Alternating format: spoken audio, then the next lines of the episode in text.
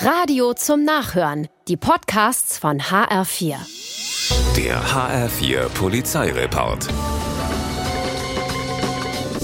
Wenn du Drogendealer bist, das Auto voller Stoff ist, den du verkaufen willst, was solltest du dann keinesfalls tun? Auffallen. Genau. In der Senckenberg-Anlage in Frankfurt jedenfalls steht genau so ein Wagen. Drin sitzen zwei Dealer, die an diesem Abend Geschäfte machen wollen. Doch einer von ihnen kann seine Finger einfach nicht vom Stoff lassen und dreht sich erstmal einen Joint.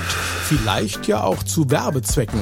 Das wiederum bemerken zwei Zivilbeamte der Polizei, die zufällig vorbeikommen kommen. Kontrolle. Drogen und Waffen werden im Auto entdeckt. Die Insassen werden festgenommen. Ihre Werbestrategie sollten die beiden schleunigst überdenken. Es gibt einfach nichts, was es nicht gibt. In Niederbrechen ist ein Autofahrer auf der Amtmann-Fingerstraße unterwegs, als er leicht bremsen muss. Das wiederum bemerkt ein hinter ihm fahrender Krankenstuhlfahrer zu spät.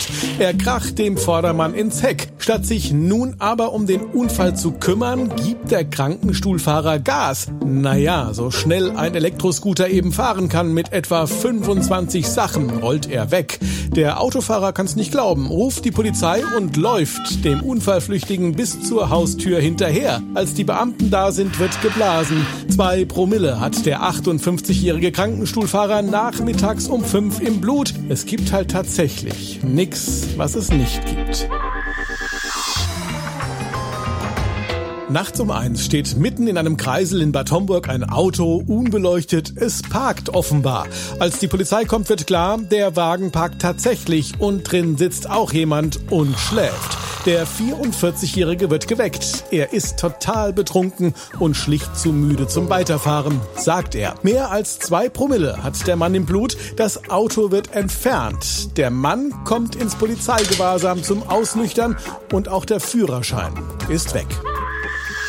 Der HR4 Polizeireport mit Sascha Lapp. Auch als Podcast und auf hr4.de.